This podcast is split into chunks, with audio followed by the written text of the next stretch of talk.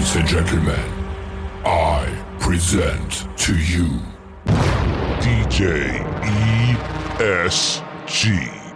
What's up, guys? DJ ESG Honest Wedding Advice Season 4, and today I'm talking about when it's proper to end a reception early because you have a sparkler send off and people leaving. Now, as a DJ, you never want people to leave, but on a Sunday night, they're gonna go. Why? Because most of them have work the next day, they're not staying out until 12, 1 o'clock in the morning. So Sunday nights are a little bit different than Fridays and Saturdays. Friday night, you got Saturday morning, probably off on Saturday. Saturday night, you got Sunday morning, probably off on Sunday, probably watching some football with some family. Sunday night, whole different story. Now, if you have a sparkler send send off, you want to get the most amount of people in those photos as possible, right? Right. Or else, what's the point? Hey, check out this photo of me and like six people and sparklers. And what if the six people that are there are like randoms? Hey, this is my cousin, some guy I know from school, and bridesmaid six. Dude, it doesn't make any sense. So, what do I do as a DJ when I see that happening or when I see people leaving early? I create a moment for the bride and groom. And creating that moment means what I'm gonna do, I'm gonna end the party a little bit early so people are there when we take the goodbye photo, the circle, the group shot, anything that happens inside, followed by that big picture outside, which is why you have the sparklers to begin with. If you see me as a DJ or any DJ really ending early, it's not because we want to go home. Of course, we want to go home. Eventually, we do want to get out of there and go the hell home. But it's because we're trying to create a moment, a moment in time for the bride and groom to savor later. There's always a method to the madness of somebody that understands and gets it, who's been around for 30 plus years. See, I get it. I understand. I understand that doing a sparkler send off with six people or 10 people is stupid, and doing a sparkler send off with 30 or 40 people is going to make that photo 20 times better. Some venues get it, some venues don't. I don't know. I don't pretend to know. I don't pretend to understand. I just know 30 years in the business doing what I've been doing that I get it and I understand why I'm doing it. So don't argue with me or judge me on it. Trust me, as a bride and groom, you want somebody leading the way that understands how to create moments, moments in time. Because as a DJ, we only get one chance to get it right. So if your guests are leaving early, you create a moment. If your guests are staying till the end, you don't have to leave early to create a moment. You create a moment at the end, but you have to create a moment with the most amount of people there. Otherwise, the moment blows. Good advice. Take it or leave it. I'm ESG. Back tomorrow. Peace, love, and God above, and I'm out. Bye bye. Do you have the time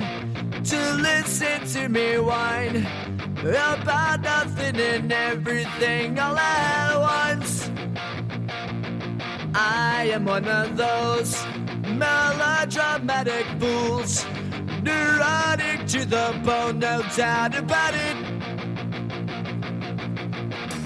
Sometimes I give myself the creeps. Sometimes my mind plays tricks on me. It all keeps adding up. I think I'm cracking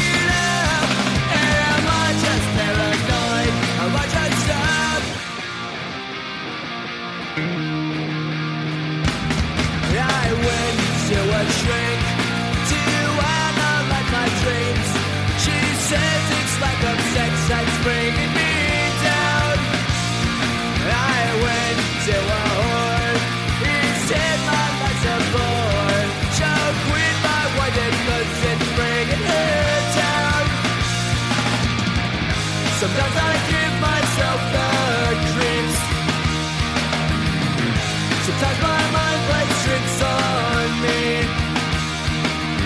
my